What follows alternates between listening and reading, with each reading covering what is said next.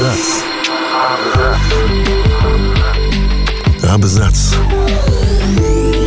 О книгах и писателях.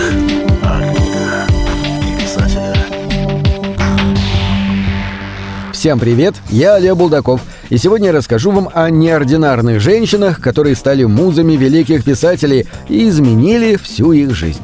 За многими великими поэтами и писателями стоят очаровательные дамы, которые воодушевляли или помогали, вынуждали страдать или несли невиданное счастье.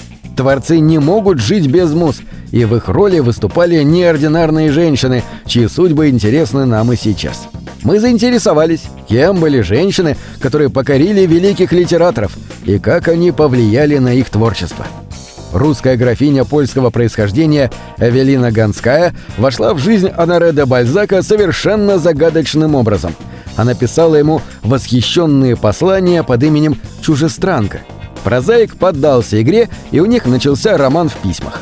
Когда они, наконец, встретились, писатель был покорен красотой Эвелины, а он показался ей просто маленьким и кругленьким человечком. Но его обаяние быстро заставило ее забыть о его внешности – Графиня была замужем. На протяжении 17 лет Ганская и Бальзак редко встречались, но продолжали романтическую переписку. Когда муж Эвелины умер, Бальзак сделал ей предложение. Но дело осложняли политические отношения России с Францией. Ганская не захотела лишиться имущества и титулов. В конце концов, паре удалось пожениться, но уже тогда, когда Бальзак был тяжело болен. Эвелина ухаживала за ним. В браке до смерти писателя они прожили всего несколько месяцев. После кончины Бальзака ей пришлось оплачивать его долги. Она содержала его мать и издавала его незавершенные романы. Фёкла была простой девушкой, к тому же младше дворянина Николая Некрасова на 25 лет. Но когда они познакомились, очаровала его непосредственностью и легким характером. Они быстро стали жить вместе. Обаятельная девушка мгновенно училась всему, вошла в круг литераторов, которые с удовольствием приняли «милую Зиночку». Но почему же Зиночку? Некрасов решил, что у молодой жены есть недостаток. Она удивилась, когда он решил переименовать ее и устранить этот недостаток, неблагозвучное имя. Девушка глубоко и искренне привязалась к Некрасову и была рядом с ним до самой смерти поэта. Для него эта любовь стала наградой за все страдания и обиды. Для нее единственной на всю жизнь. Зина была и подругой, и помощницей, и музой, и сиделкой – Ей Некрасов посвятил несколько стихотворений, поэму «Дедушка». Когда поэт умер, она отказалась от наследства и больше не вышла замуж, говоря, что навсегда останется женой Некрасова. Лермонтов познакомился с Варенькой, когда ему было 18 лет, а ей 16. Они признались друг другу в любви, но родители девушки были против брака. И когда поэт уехал в Петербург, быстро выдали ее замуж за богатого помещика Бахметьева, который был намного старше.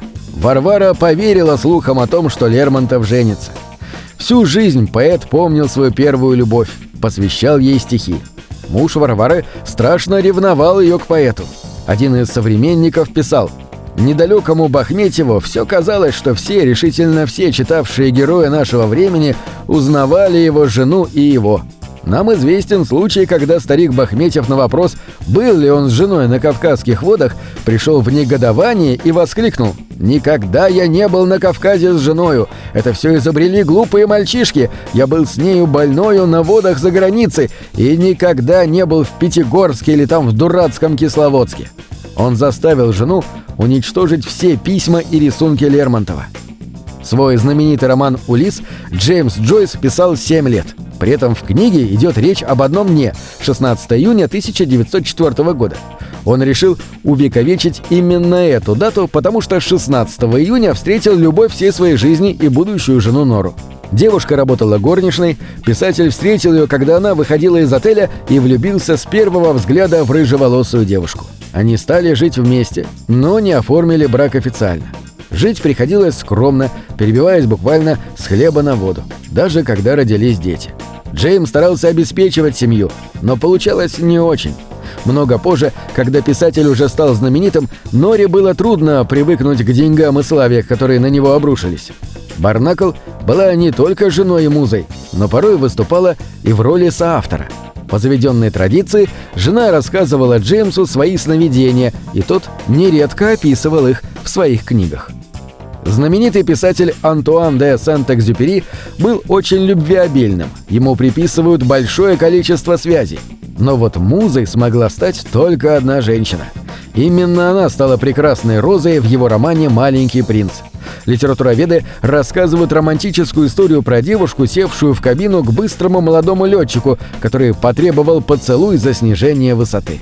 Их отношения были очень непростыми. Были измены, расставания и страдания.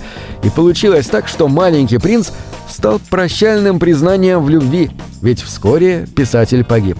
Возлюбленная Сент-Экзюпери долго не могла поверить в то, что его действительно нет. Писала ему письма и считала, что он может вернуться.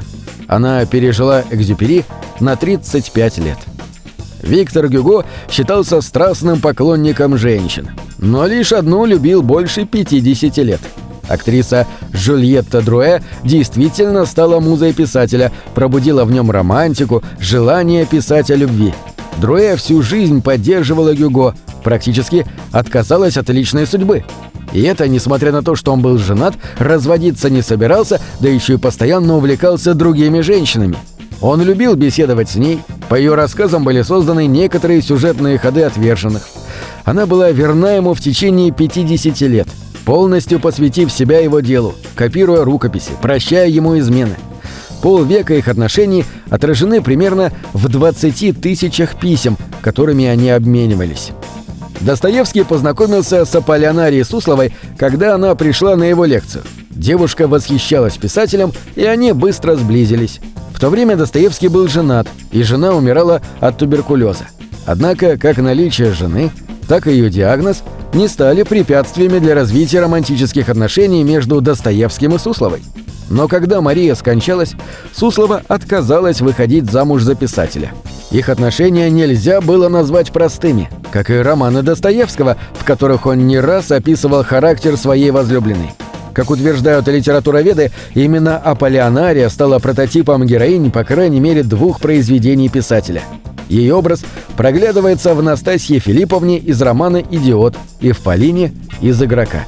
Габриэль Гарсия Маркес был женат только один раз и прожил со своей женой Мерседес Барча 56 лет – она стала писателю настоящей опорой, и неизвестно, написал бы он без ее поддержки свой знаменитый роман «Сто лет одиночества», который снискал Нобелевскую премию.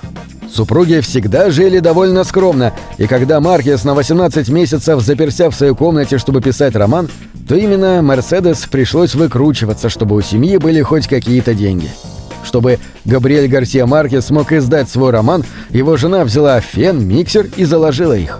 Когда книга была закончена, им не хватало небольшой суммы, чтобы послать ее издателю. «Не хватало только, чтобы роман оказался плохим», — говорила Мерседес. Роман оказался гениальным. Мерседес достойно делила с Габриэлем бедность и также достойно разделила бремя мировой славы, обрушившееся на него после выхода из печати этой книги. На этом все. Читайте хорошие книги.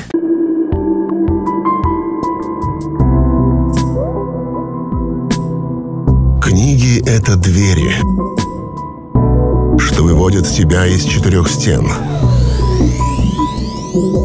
С ними ты проживаешь другие жизни, а свою умножаешь в тысячу раз. Тысячу раз.